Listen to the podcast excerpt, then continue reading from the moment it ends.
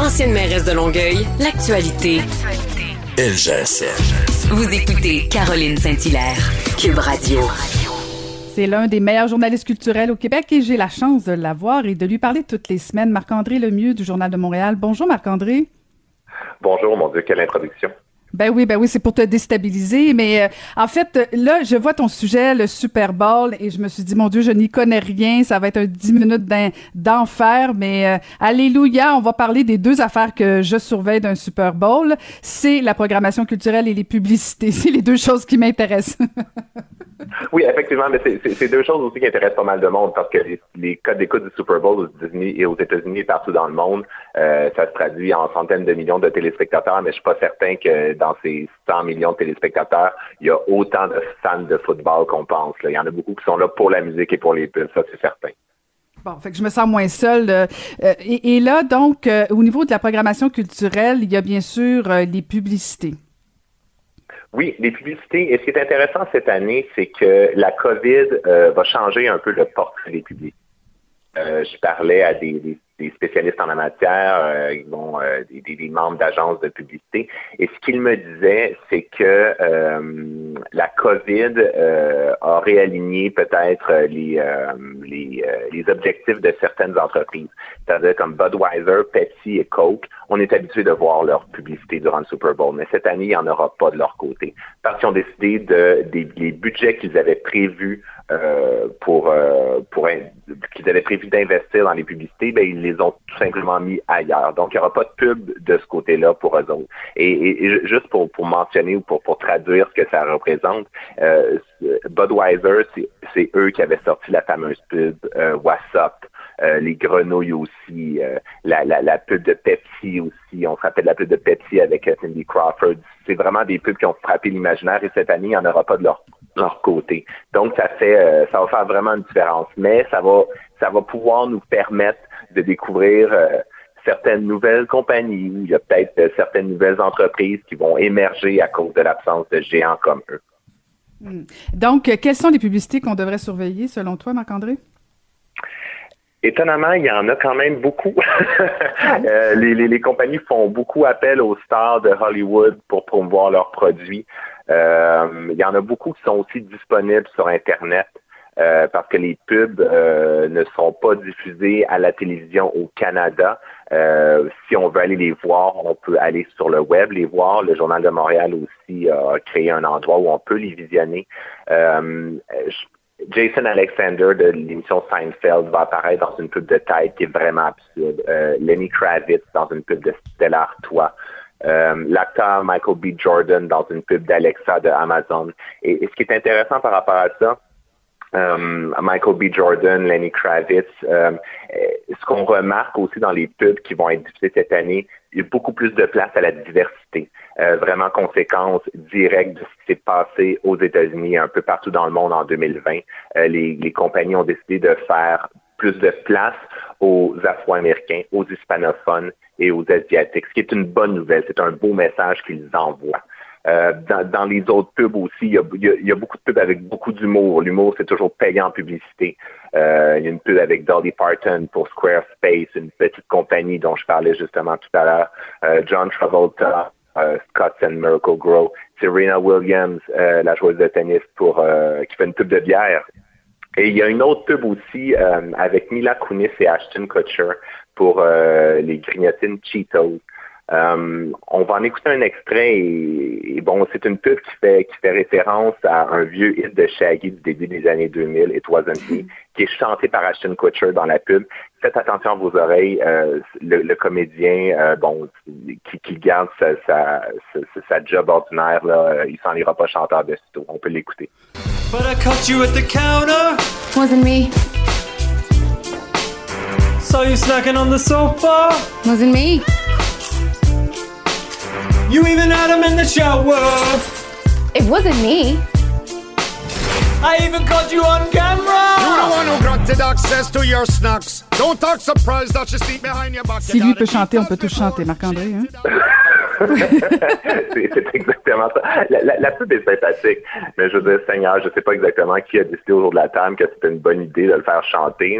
Chanter, encore là, c'est un bien grand mot, là, c'est quelque chose.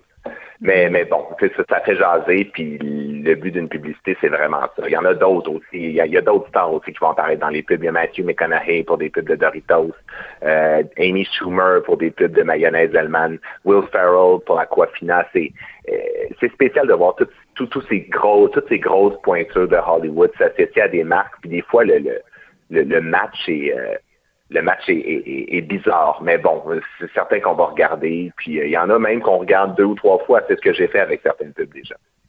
Ben, on sait que c'est surtout très payant pour ces artistes-là. Tu parlais tantôt qu'on pouvait voir sur le, journal, le, site du Journal de Montréal quelques publicités, mais lors du Super Bowl, est-ce qu'on va voir ces publicités-là au Québec ou pas vraiment?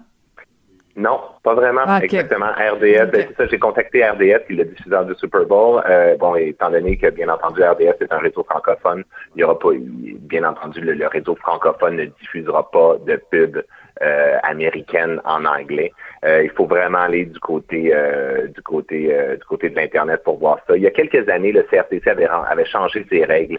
On avait pu voir des publicités américaines, mais ça n'a pas duré longtemps. Il y a des pubs aussi, par contre, qui ont été qui ont été faites expressément pour le Canada, mais, mais ces pubs-là n'auront pas l'ampleur euh, des pubs américaines avec beaucoup de budget, etc. Et, un autre autre truc que je vous que je voulais souligner, c'est que d'habitude durant le Super Bowl, il y a beaucoup de pubs pour des films à venir au cinéma. Euh, des films qui vont venir cet été, l'automne prochain, même euh, dans deux ans, même Noël prochain.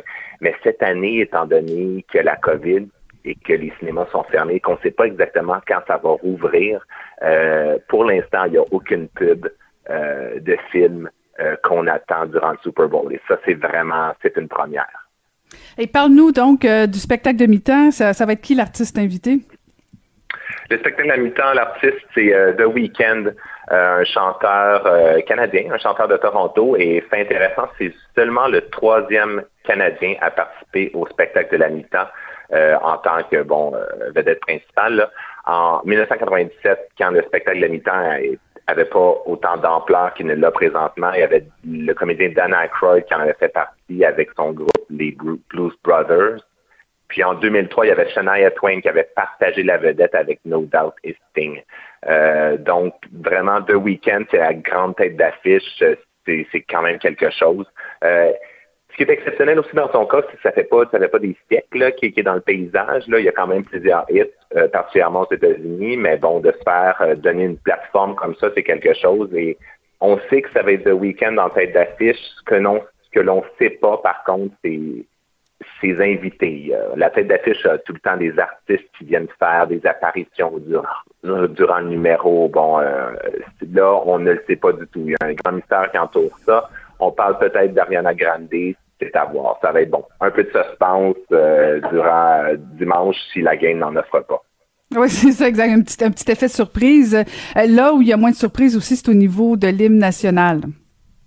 Oui, oui, exactement. L'hymne national cette année va être chanté en duo. On a hâte de voir à quoi ça va ressembler entre Jasmine Sullivan, une chanteuse soul jazz, et Eric Church, qui est un chanteur country. Donc, euh, un mix, un mix de deux domaines complètement différents. Euh, j'ai hâte de voir euh, qu'est-ce que ça va donner. Et, l'hymne national, c'est très important. On parle beaucoup du spectacle de la mi-temps, mais je veux dire, il y a aussi des grands, grands noms qui ont chanté l'hymne national. Il y a eu des bons coups, il y a eu des moins, des moins bons coups. les, bons coups, bon, on pense Jennifer Hudson en 2009, Dixie Chicks en 2003, et, des ratés, ben, Christina Aguilera en 2011 qui avait répété la même ligne deux fois tellement elle était nerveuse.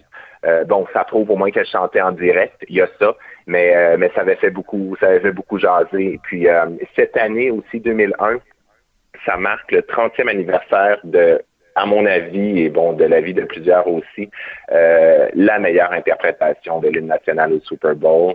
Euh, C'était en 1991. Euh, Whitney Houston avait chanté le Star Spangled Banner. C'était euh, durant la guerre du Golfe. C'était un moment patriotique. Euh, on peut retrouver l'extrait sur YouTube. Ça, ça, donne vraiment encore des frissons aujourd'hui.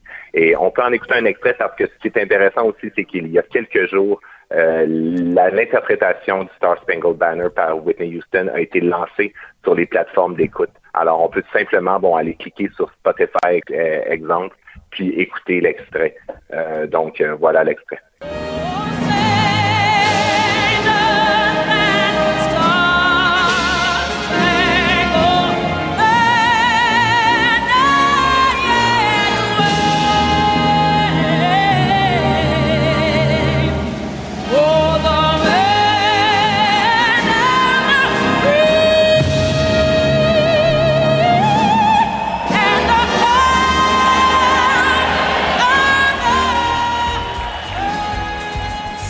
Ça va être dur à battre, ça, Marc-André. Merci beaucoup. Alors, rendez-vous dimanche pour le Super Bowl. Merci beaucoup encore une fois, Marc-André Lemieux.